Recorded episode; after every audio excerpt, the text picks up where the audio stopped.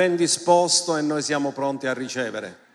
Allora andiamo questa mattina alla parola, come abbiamo annunciato la settimana scorsa, abbiamo cambiato argomento, abbiamo parlato molto dello Spirito Santo e intanto ricevo un'altra parola di conoscenza che qualcuno al ginocchio, però nella parte laterale ha un dolore, tu uscirai da qui totalmente guarito.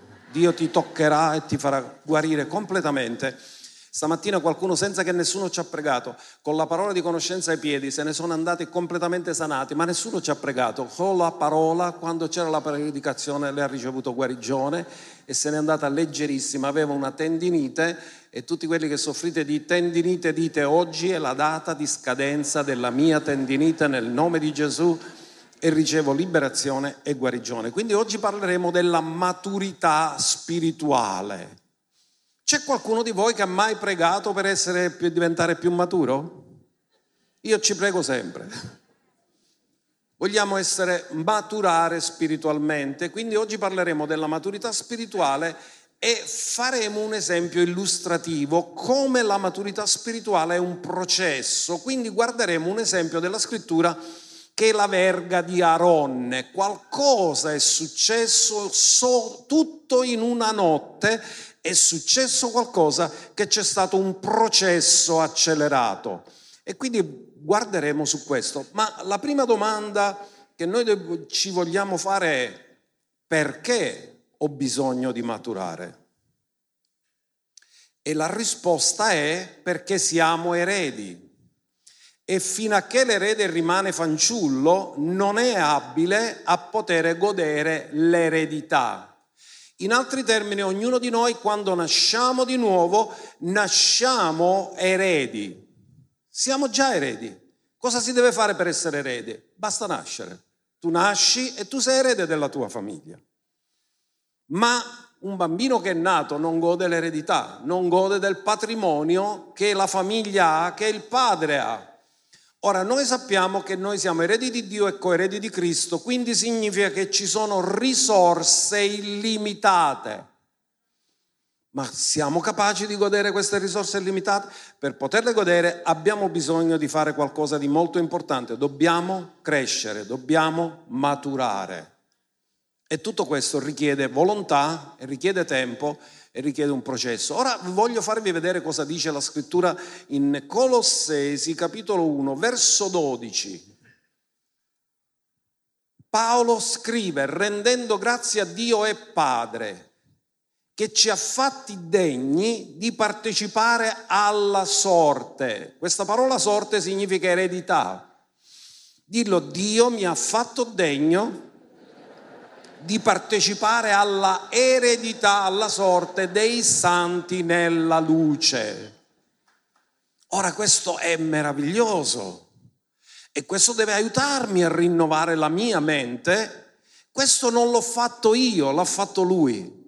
Lui facendomi nascere di nuovo, facendomi ricevere Gesù come Signore della mia vita, salvandomi e facendomi diventare suo figlio, mi ha fatto degno.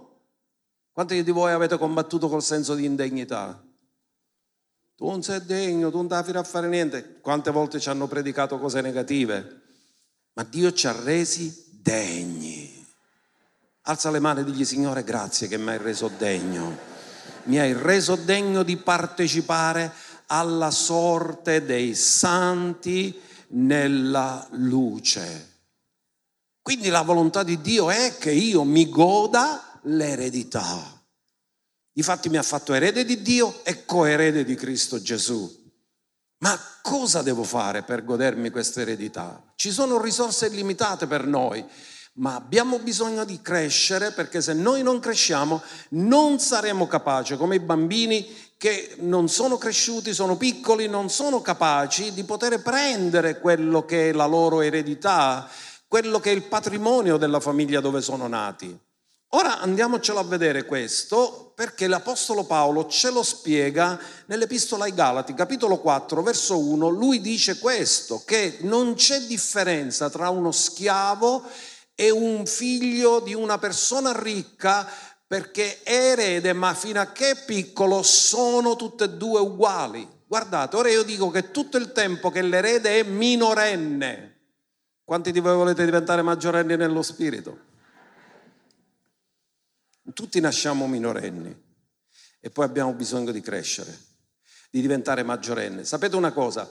Anche se i genitori muoiono e il figlio è erede legalmente, fino a che è minorenne non può accedere all'eredità. Sono curatori che prenderanno cura e amministratori stabiliti dal, dai giudici che dovranno prendere cura dei beni perché un minore non può ricevere bene. Ora cosa dice la scrittura? Che quando noi siamo minorenni, finché l'erede è minorenne, non è affatto differente dal servo, benché sia signore di tutto.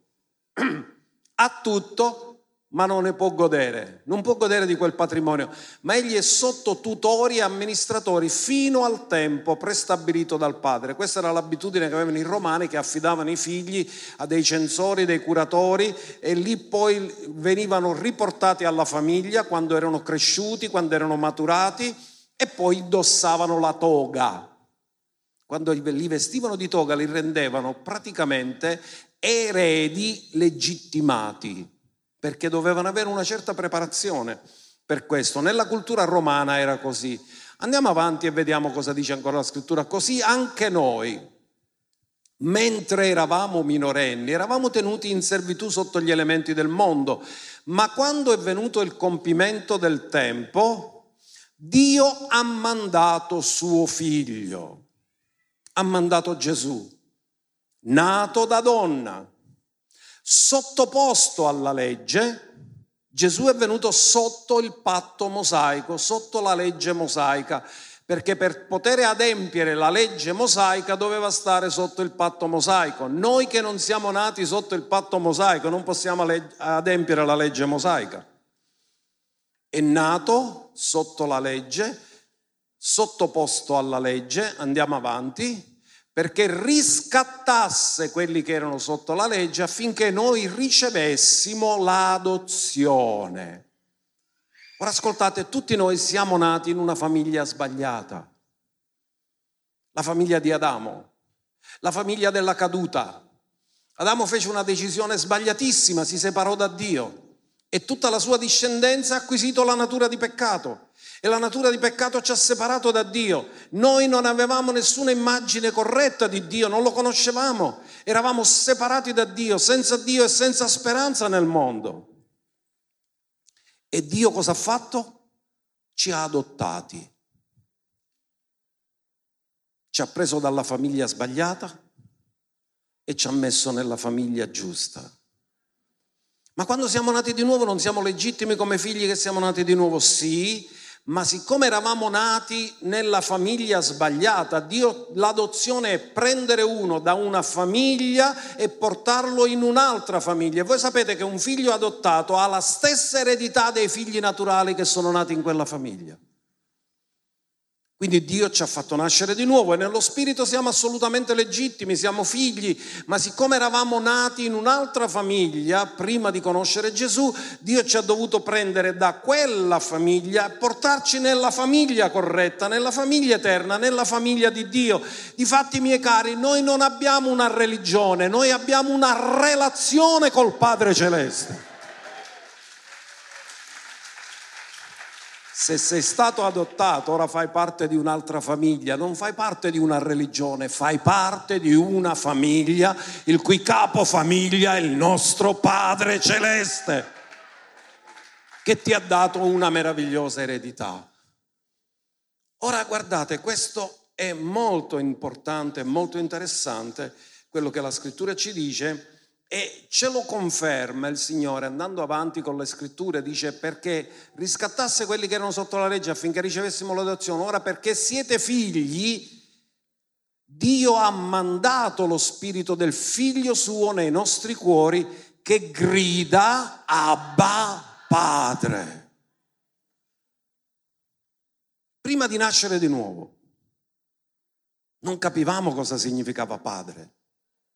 Ma quando siamo nati di nuovo, noi sappiamo che Dio è diventato nostro Padre attraverso la fede in Cristo Gesù. E quando siamo nati di nuovo, dentro di noi c'è un grido, Abba, Padre.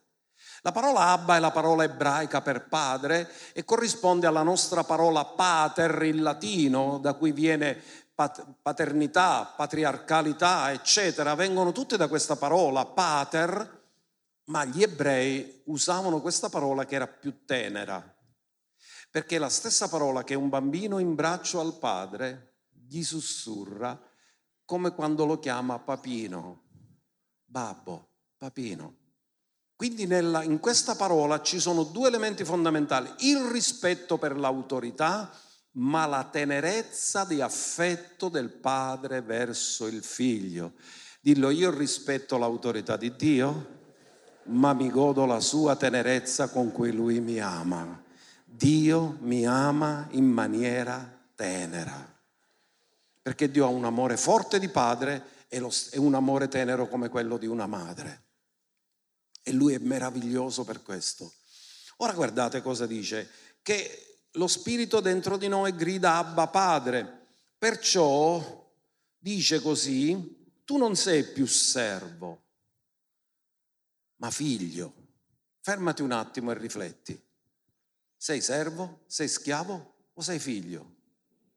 Quindi come ti devi posizionare nella famiglia di Dio da quando hai ricevuto Gesù? Tu sei figlio.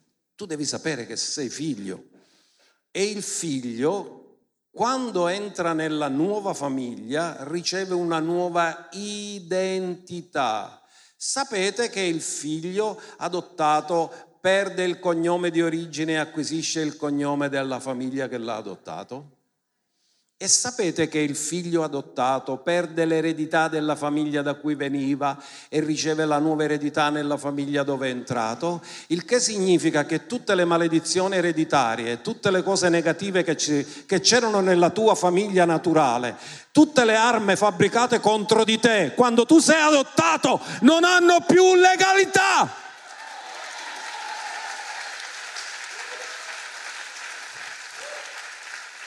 Perché ora sei in una nuova famiglia. Dillo, io sono nella famiglia di Dio. La famiglia di Dio è la famiglia vincente, è un regno che non avrà mai fine. Questa è tutta la grazia che Dio mi ha provveduto in Cristo Gesù, nostro Signore. Amen e amen.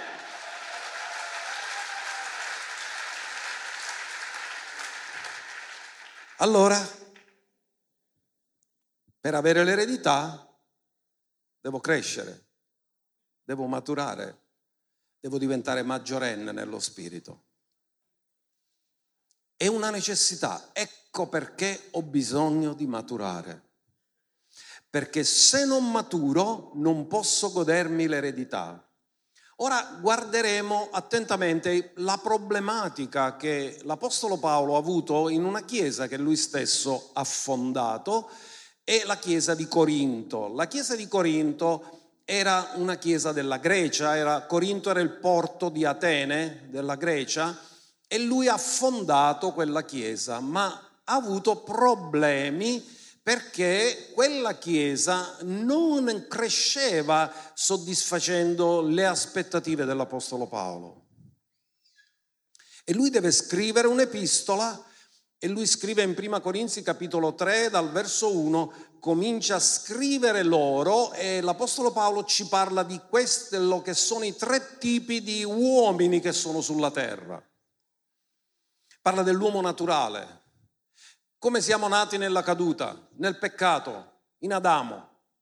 Poi parla dell'uomo carnale, cioè l'uomo che è nato di nuovo ma ancora non si è rinnovato e vive ancora secondo le vecchie abitudini naturali. E poi ci parla dell'uomo spirituale. L'uomo spirituale vive per fede, basandosi sulla verità della parola di Dio. Impara a vivere lo stile di vita della famiglia dove è stato adottato e del regno dove si trova. Quindi Paolo deve parlare a questi fratelli che lui ama tanto, anche perché la Chiesa l'ha fondata lui, e dice io fratelli non ho potuto parlare con voi come uomini spirituali. In altri termini, lui voleva parlare a loro come uomini spirituali, ma non ha potuto. Perché? Dice, ma vi ho parlato come dei carnali, come a bambini in Cristo. Ora fermati un attimo e rifletti su questa parola bambini. Sapete, in italiano parola bambino è solo bambino, ma nel greco ci sono tante parole per bambino. E la parola usata qui nel testo greco è nepios. Ognuno dica nepios. Nepios significa un bambino che non sa ancora parlare e riportandolo spiritualmente, che cosa significa? Che di fronte alle circostanze tu non sei come Gesù che ha saputo parlare al nemico, gli ha detto sta scritto, sta scritto, sta scritto di fronte alle circostanze parlano secondo quello che loro pensano, non secondo quello che Dio ha detto. In altri termini, non sono ancora arrivati al punto di sapere dichiarare la parola sulle circostanze e vincere le circostanze. E quando tu non sai parlare alle circostanze, sono le circostanze che parlano a te. E quando le circostanze parlano a te, tu ti scoraggi, ma quando sei cresciuto e parli alle circostanze, tu hai la vittoria.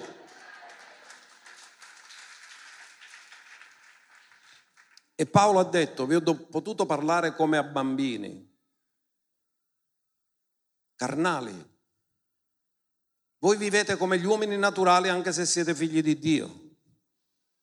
E poi ha detto, vi ho dato da bere del latte e non vi ho dato del cibo solido. In altri termini Paolo li voleva svezzare. Quando un bambino è svezzato comincia a mangiare altri cibi ma quando è piccolo beve solo latte. Tu non gli puoi dare altre cose, gli faranno male, non ha gli enzimi per digerire altre cose il bambino, lui digerisce solamente il latte. E Paolo dice io spiritualmente vi volevo dare altro cibo, ma non ve l'ho potuto dare perché era, eravate capaci solo di ricevere il latte. Perché non eravate in grado di assimilarlo. Sapete una cosa, io posso predicare quello che voglio, ma voi ricevete nella capacità che avete di assimilare la parola che dipende dalla vostra crescita spirituale. Tu puoi dare da mangiare qualsiasi cosa a una persona, ma quello che gli farà veramente bene è quello che assimila, perché può averlo e non assimilarlo. Quando tu hai malassorbimento, puoi mangiare quanto vuoi, ma non significa che il tuo corpo riceve beneficio. C'è bisogno di assimilare e assorbire la parola. E Paolo dice purtroppo non lo siete neanche adesso, perché siete ancora carnali, sarchicos, non pneumaticos. Pneumaticos significa spirituale, che è sensibile al vento dello spirito. Sarchicos significa carnale. Dice io purtroppo sono limitato dalla vostra dal livello della vostra crescita. Andiamo avanti. Ora, dice, se tra di voi ancora c'è invidia, dispute e divisioni, non siete voi carnali e non camminate secondo l'uomo? Cosa fanno gli uomini naturali? Si litigano, si dividono, si separano, hanno invidia, non riescono mai a rallegrarsi dei successi degli altri, sono gelosi, sono invidiosi. Queste sono cose della carne, queste sono cose dell'uomo naturale. Un uomo spirituale non è invidioso, un uomo nat- spirituale non disputa, un uomo sta- spirituale non si divide, un uomo spirituale cammina nell'unità dello spirito. Un uomo spirituale non fa paragoni, un uomo spirituale non compete, collabora. Un uomo spirituale non dice, ah, un responsabile è meglio tuo. Un leader è meglio tuo. Questa è competizione. Ma l'uomo spirituale non compete, collabora, sa che a ognuno Dio ha dato qualcosa che ti è utile perché ognuno ha ricevuto qualcosa che tu non hai, ma Dio non gliel'ha dato perché per fare delle classifiche, ma perché l'altra persona sia una benedizione per te e tu sia una benedizione per quella persona.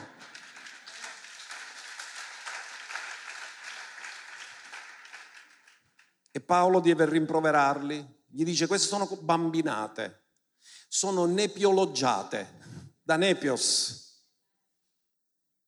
Quando uno dice io sono di Paolo, E un altro dice io sono di Apollo. Non siete voi carnali?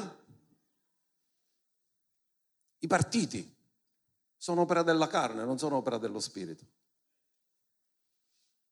E guardate, continuiamo. Chi è dunque Paolo? Chi è Apollo? Sono ministri per mezzo dei quali avete creduto.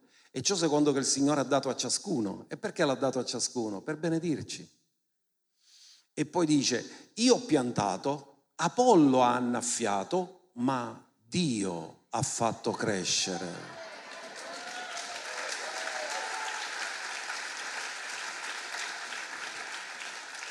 Voglio dirvi una cosa, nessuno di noi ha avuto una vita facile spirituale, però dopo tutte le cose che abbiamo passato, le difficoltà che abbiamo passato, gli scandali che abbiamo visto, i falsi fratelli che ci abbiamo incontrato, i falsi profeti che abbiamo incontrato, alla fine Dio, sapete cosa ha fatto? Ci ha fatto crescere. Dio ci ha fatto crescere. Però non possiamo dire che è stato facile, però possiamo dire che Dio è stato fedele. Dice Dio ci ha fatto crescere. Ora dice più avanti quello che conta.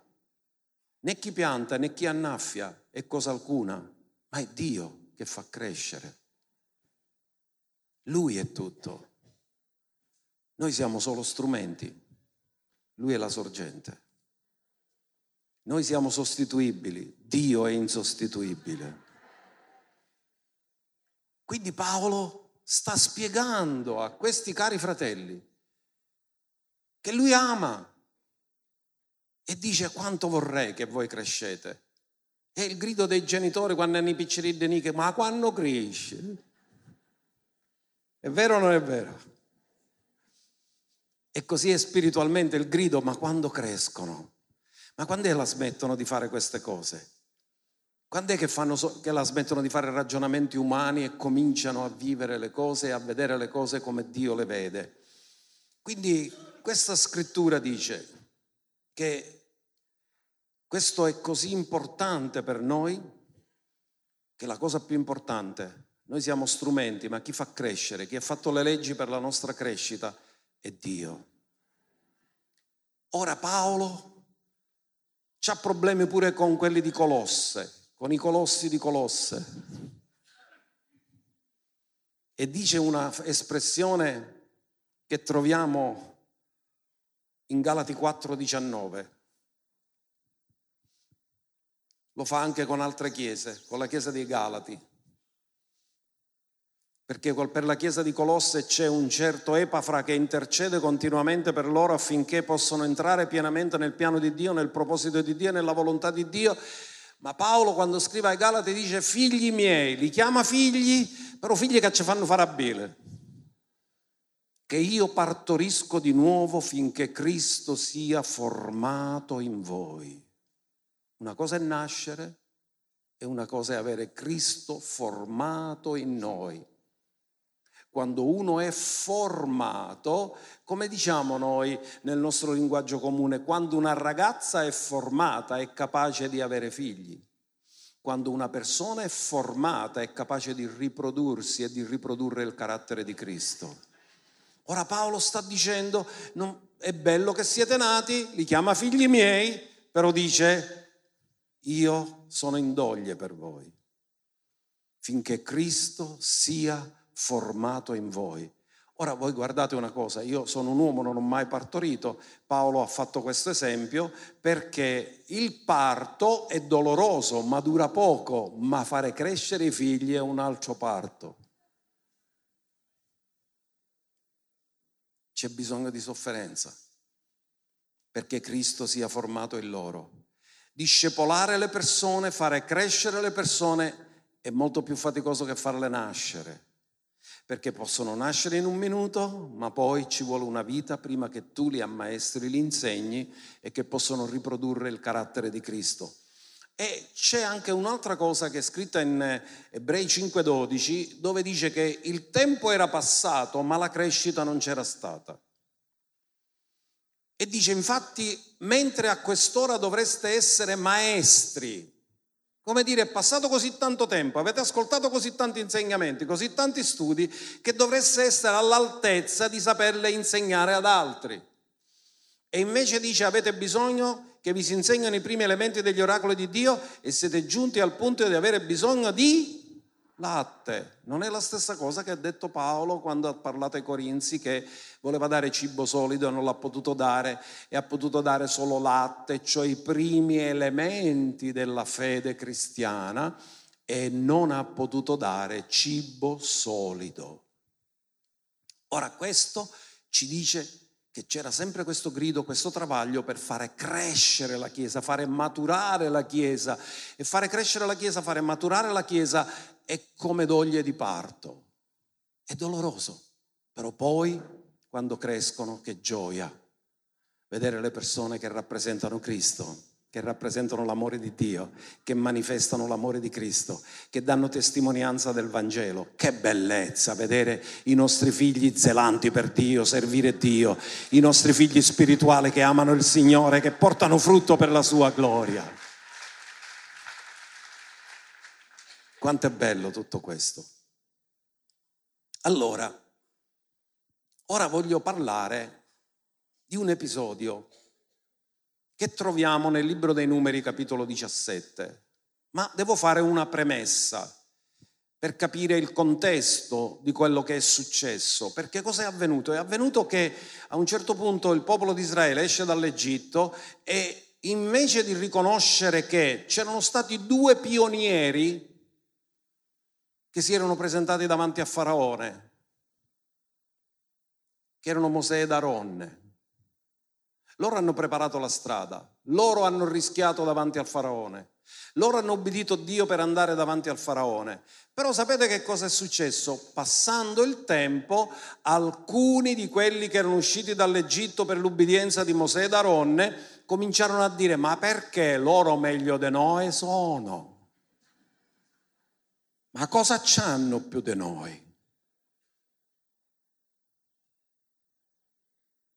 E si ribellarono, cominciando a mettere in dubbio l'autorità che Dio stesso aveva dato a Mosè ed Aronne, perché loro da Dio l'avevano ricevuto il mandato. Loro avevano goduto della loro ubbidienza ma invece di essere grati cominciarono a pensare che loro non erano da meno, ma in realtà non avevano fatto niente, avevano solo goduto dell'ubbidienza degli altri. E quindi che cosa è successo? Che Core, che qualcuno ha definito Core ingrato, si ribellò e Dio ha dovuto intervenire in maniera violenta. Ha fatto aprire la terra e sono scesi vivi nel soggiorno dei morti. Sono stati inghiottiti dalla terra. In altri termini Dio ha voluto dire la ribellione viene dall'inferno e porta all'inferno. Loro invece di essere grati si ribellarono agli strumenti che Dio aveva scelto per liberarli. Il peccato rende ciechi, non fa vedere più niente. E quindi cosa avviene? Che nonostante la grande lezione che Dio aveva dato, di avere fatto scendere vivi nel soggiorno dei morti quelli che si erano ribellati, ci sono stati un altro gruppo di persone che hanno cominciato a ribellarsi. In altri termini, non avevano capito la lezione e cominciarono a mettere in dubbio se Aronne veramente era il sommo sacerdote stabilito da Dio. Eh, ma perché lui si è innalzato? Perché deve essere lui il sommo sacerdote? Non potrebbe essere un altro? Allora Dio deve intervenire e deve dire, ora lo dirò io chi ho scelto, perché non siete voi che scegliete, sono io che scelgo. E quando io scelgo, vi conviene accettare le mie scelte, perché Dio le fa per amore. Quindi in questa situazione Dio interviene e parla con Mosè poi l'Eterno parlò a Mosè dicendo, parla ai figli di Israele fatti dare da loro delle verghe, una per ogni casa dei loro padri, cioè dodici verghe da parte di tutti i loro principi secondo le case dei loro padri, dodici tribù, dodici verghe. e scriverà il nome di ognuno sulla sua verga. Quindi in ognuno di questi bastoni, in ognuno di queste verghe, si doveva scrivere il nome della tribù. 12 tribù, 12 verghe, per non confonderle, ogni verga aveva inciso il nome, aveva scritto il nome della tribù. Andiamo avanti.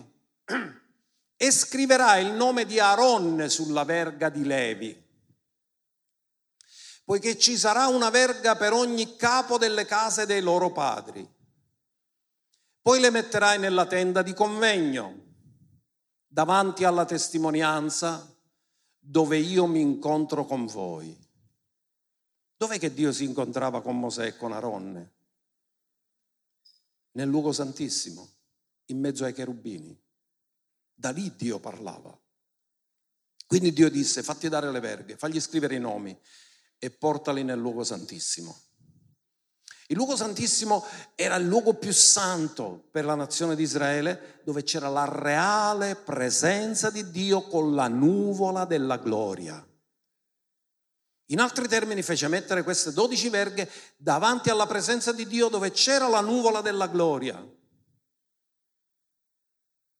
E Dio disse, falla mettere là, dove io mi incontro con voi dove c'è la mia presenza, dove c'è la mia gloria. E Dio disse cosa doveva succedere, andiamo avanti. E avverrà che la verga dell'uomo che io scelgo fiorirà e farò cessare davanti a me i mormori che i figli di Israele mormorano contro di voi. Perché Dio l'ha fatto? Perché si lamentavano sempre delle autorità. E Dio ha detto, darò una prova certa, assoluta di chi ho scelto. E quando io ho scelto, poi guai a chi si mette contro chi io ho scelto. Quindi voi discutete chi ho scelto, chi non ho scelto. Ora vi farò vedere esattamente chi ho scelto. Dio è molto chiaro nelle sue decisioni.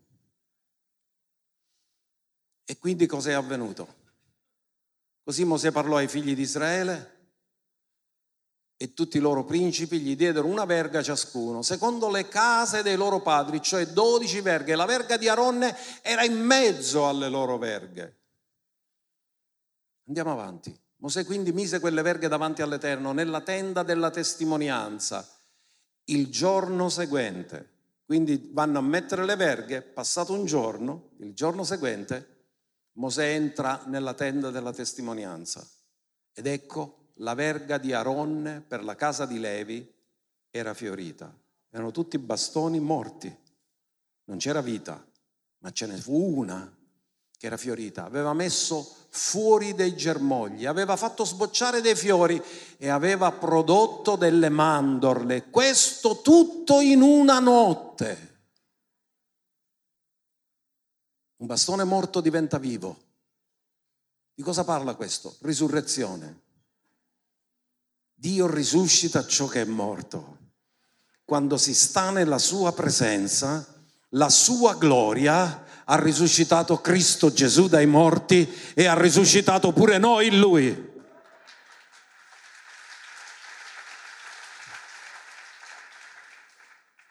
Ma Dio poteva fare spuntare solo fiori o germogli e già sarebbe stato sufficiente perché una cosa morta diventa viva ma no, ha voluto fare vedere un processo di crescita, germogli, fiori, frutti maturi. E la parola mandorle mature nell'ebraico è gamol, che da qui viene dalla stessa parola che è gimel, che significa provvidenza.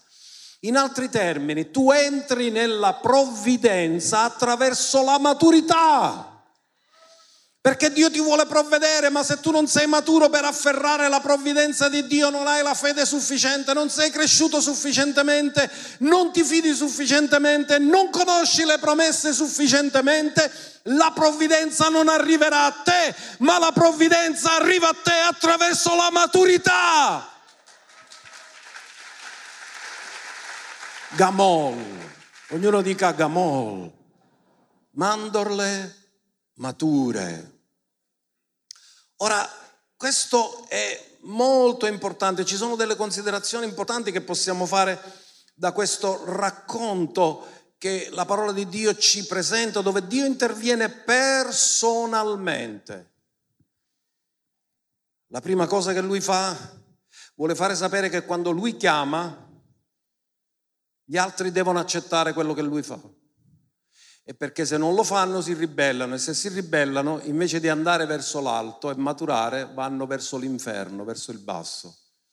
Non c'è progresso nei ribelli, ascoltatemi bene. Guardate la storia della nostra Chiesa, chiunque si è ribellato dove è andato a finire?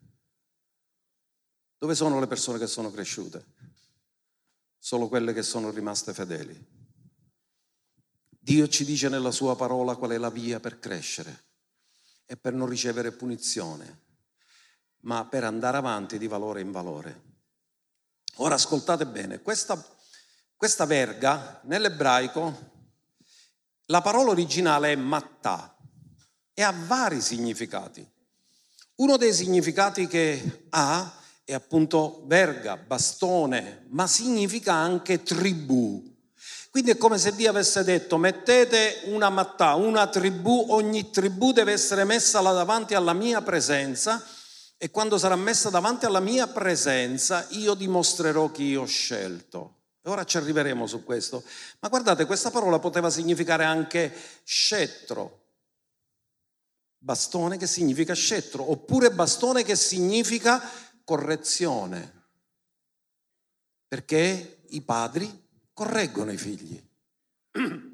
Quindi vedete che ha tanti significati e Dio ha usato questo per correggere il suo popolo, perché stavano andando in una direzione sbagliata che non era la direzione divina, stavano andando in una direzione di ribellione. Ma significa anche sostegno, perché il bastone a che cosa ti serve? Ad appoggiarti. Quando una persona ha difficoltà a camminare o ha le gambe deboli, cosa fa? Prende un bastone e si appoggia. Veniva usato anche come termine di sostegno e viene usato in questa scrittura che è Ezechiele 4:16. Poi mi disse, figlio d'uomo, io farò mancare il sostegno del pane. E la parola che viene usata è la stessa, mattà. È la stessa di verga, è la stessa di bastone, è la stessa di tribù. Quindi il bastone significa sostegno.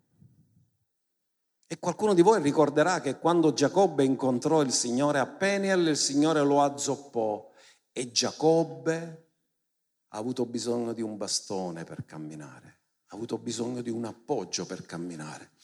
In altri termini, a volte Dio ci fa crescere menomandoci nella carne per insegnarci ad appoggiarci a Lui in tutte le cose, perché la vera forza non è naturale quando ci sappiamo appoggiare interamente a Dio.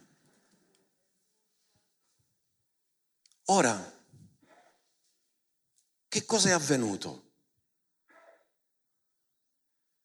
Imparate a immaginare la storia di ognuno di questi bastoni.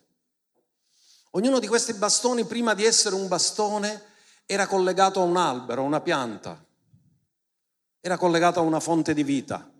Il bastone non ha vita in sé, riceve vita in base a, che cosa, dove è collegato. Se lui è collegato a una pianta, poi lo guarderemo questo vite e tralci. Cosa ha detto Gesù? Se il tralcio rimane legato alla vite, porta frutto, però se si stacca dalla vite, muore. Il bastone non ha vita in se stesso, deve ricevere vita dalla pianta dove, da dove viene. E tutti questi bastoni erano senza vita. Solo uno ha ricevuto la vita che cosa ha voluto dire Dio? Che nel momento in cui la verga di Aronne è fiorita, nel momento in cui la verga di Aronne ha portato germogli e ha fatto le mandorle, Dio ha voluto dimostrare che quella verga è collegata totalmente con la sua fonte della vita, che è Dio stesso. In altri termini ha detto è diventata viva perché è collegata con me.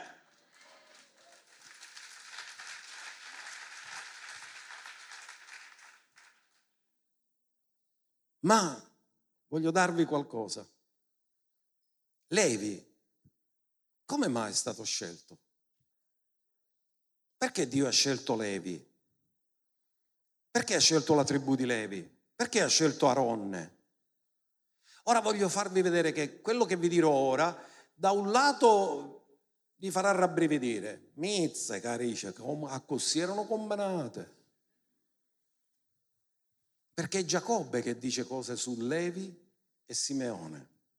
E guardate cosa dice, ma dall'altra parte c'è un bel messaggio, perché se io dovessi definire alla palermitana Levi, l'avrei definito PLP per la pressa. Ma la, il messaggio importante sapete qual è? Che Dio prende le cose per la pressa e le fa diventare cose eccellenti.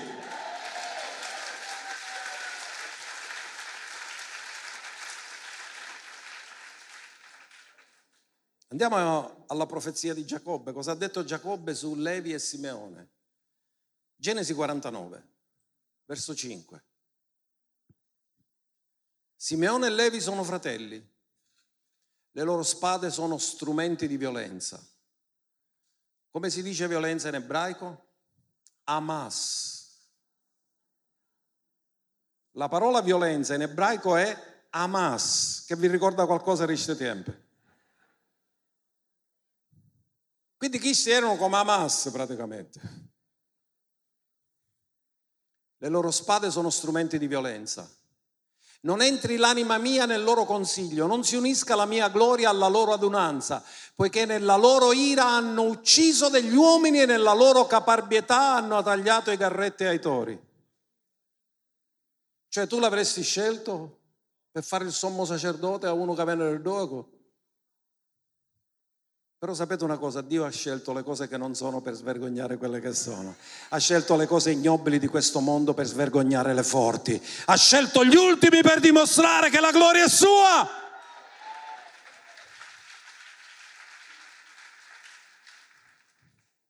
Queste sono cose che ha detto il Padre e li conosceva molto bene. E allora la domanda è come mai Dio l'ha scelti? E il segreto si trova nel significato del nome. Levi significa adesione, aderire, rimanere attaccati. In altri termini, la capacità di Levi, come verga che Dio ha scelto, era capace di rimanere attaccato alla fonte. E dov'è il segreto del successo? Tu hai successo nella misura in cui sei attaccato alla fonte, perché la vita non viene da te, viene da Lui. E se tu sei attaccato a Lui hai la vita.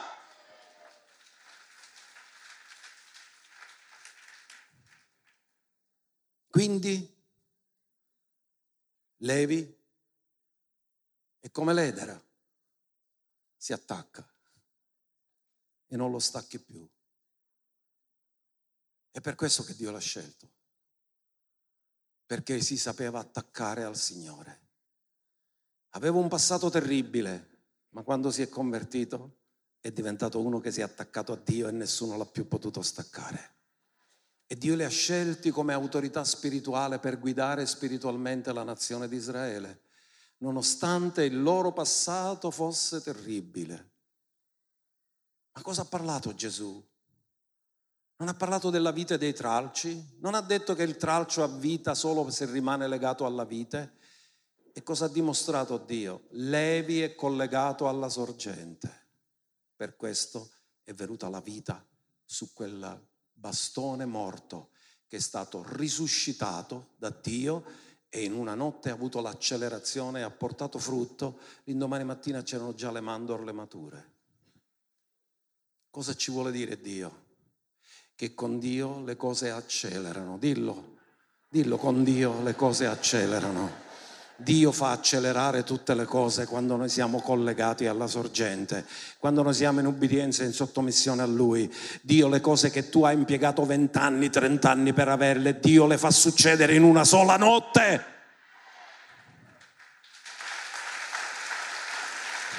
Alleluia.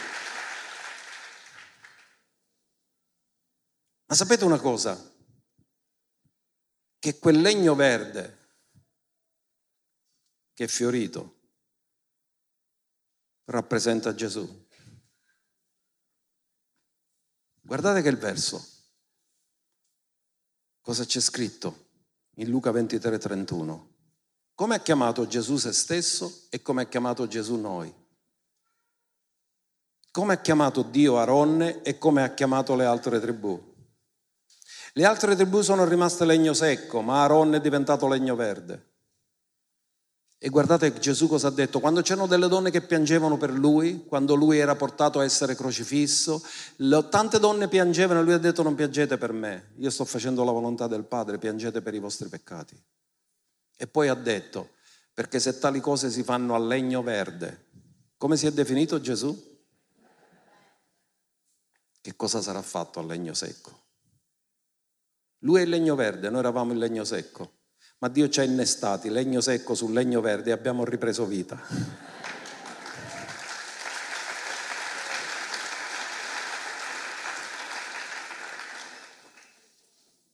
La verga non solo era viva ed era risorta, era fruttuosa. Ora sapete che noi il frutto non lo portiamo per noi, lo portiamo sempre per gli altri. Avete mai visto un, un albero di fichi mangiarsi i fichi che produce?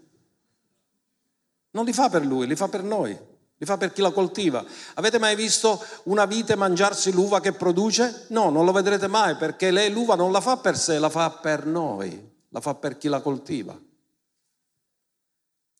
Quindi la verga di Aronne era fruttuosa, oltre che viva e non puoi essere fruttuoso se non sei vivo. Quindi Dio cosa fa? Prima ti risuscita e poi ti rende fruttuoso. E cosa ha detto Gesù? Se dimorate in me porterete molto frutto. Ma tutti veniamo da legno secco. Tutti eravamo aridi, senza vita. E la Bibbia dice chi ha il figlio di Dio ha la vita, chi non ha il figlio di Dio non ha la vita. Ma c'è un processo di crescita e di maturità. E come abbiamo detto la settimana scorsa, il frutto dello Spirito è un processo, i doni dello Spirito sono estemporanei. Galati 5:22, lo ricordiamo, cos'è il frutto dello Spirito? Dio ti ha reso vivo e ti vuole fruttuoso. La verga di Aronne è diventata risuscitata ed è diventata fruttuosa ma c'è un processo perché Dio ha fatto apparire germogli, fiori e frutti. Ma il frutto dello Spirito è amore, gioia, pace, pazienza, gentilezza, bontà, fede, mansuetudine, autocontrollo. Dillo, sono ancora in un processo per rappresentare il carattere di Dio nella mia vita. Dio ti ha dato la vita, ma il frutto rappresenta il carattere e quindi la vita la riceve subito perché il bambino nasce subito, ma il carattere è un processo continuo per acquisire l'immagine e la somiglianza di Dio. Andiamo verso la conclusione. Come maturiamo? Come cresciamo?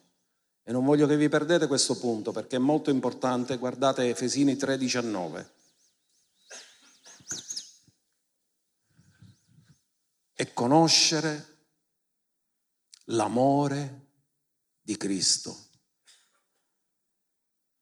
In che misura ti senti amato? Quanta è la tua percezione di essere amato? Abbiamo pienamente capito che quando Lui è morto sulla croce per noi, l'ha fatto per amore? Abbiamo capito quanto Lui ci ha amato? Non sta dicendo conoscere il nostro amore per Cristo, ma l'amore di Cristo per noi, che sopravanza ogni conoscenza. Alza le tue mani e digli allo Spirito Santo, per favore, rivelami quanto sono amato. Che tu lo sappia o no, tu sei nato per amore. Dio ti ha voluto, ti ha creato e lo ha fatto per amore. E tutto quello che lui fa lo fa sempre per amore. Ma non sempre noi, venendo da una famiglia dove amore ce n'era poco e niente, abbiamo capito questo amore, ma ora siamo adottati in una nuova famiglia. In questa nuova famiglia dobbiamo imparare a conoscere l'amore di Cristo che sopravanza ogni conoscenza affinché siate ripieni di tutta la, cioè maturi, cioè cresci.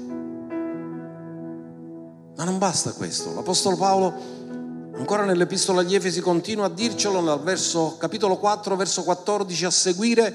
Lui dice affinché non siamo più... Molte cose sapete perché ci succedono?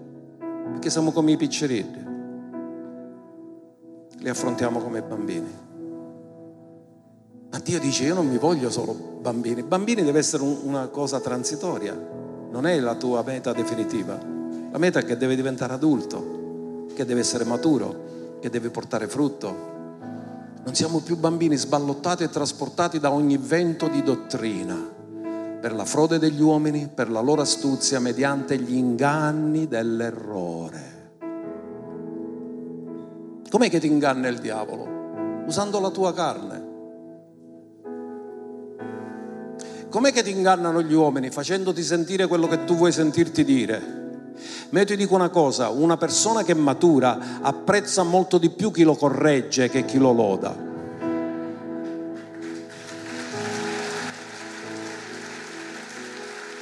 e ringrazia Dio perché ti corregge, ringrazialo perché ti corregge, perché se non hai nessuno che ti corregge o sei arrivato in un punto in cui nessuno ti può dire niente, hai smesso di crescere. Assicurati che sei sempre nella posizione dove qualcuno ti può dire dove sbagli e dove ti può correggere. Perché quando smetterai di stare in questa posizione non cambierai più perché pensi che sei arrivato o che ne sai più degli altri o che peccherai di orgoglio o perché penserai come quelli che si sono ribellati a Mosè e ad Aronne hanno cominciato a dire perché loro cosa hanno più di noi, non sono come noi, non sono uguali a noi. Questo si chiama spirito di ribellione, viene dall'inferno e ti farà crescere in basso, ma Dio vuole che cresci verso Cristo.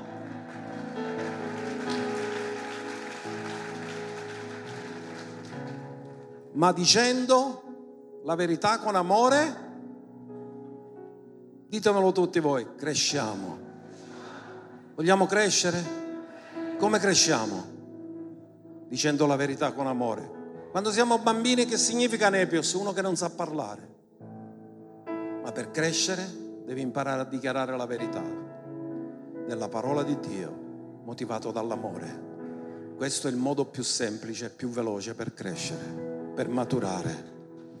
Dicendo la verità con amore cresciamo in ogni cosa verso colui che è il capo, cioè Cristo. In altri termini, Cristo viene formato in te.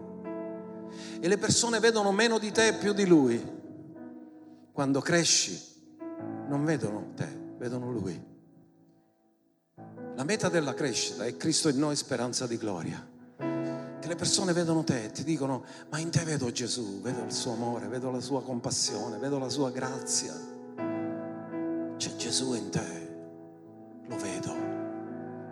Allora sei cresciuto. E dice così che quando cresciamo dobbiamo imparare a crescere, non solo noi, ma tutto il corpo. Guardate il verso 16, dal quale tutto il corpo di Cristo, ben connesso e unito insieme. Dite con me, i maturi lavorano per l'unità. Ben connesso e unito insieme. Gli immaturi fanno sciarrare a tutti. I maturi procacciano la pace. Mediante il contributo fornito da ogni giuntura e secondo il vigore di ogni singola parte, produce la crescita del corpo per l'edificazione di se stesso nell'amore. In altri termini, noi cresciamo in un'atmosfera di amore. Noi cresciamo in una motivazione di amore. Noi cresciamo dicendo la verità con amore. Vi rendete conto che siamo stati impastati nell'amore, che dobbiamo crescere nell'amore e che dobbiamo ricevere quell'amore e che dobbiamo essere consapevoli dell'amore di Cristo che sopravanza ogni conoscenza, che l'unico modo per maturare si chiama amore.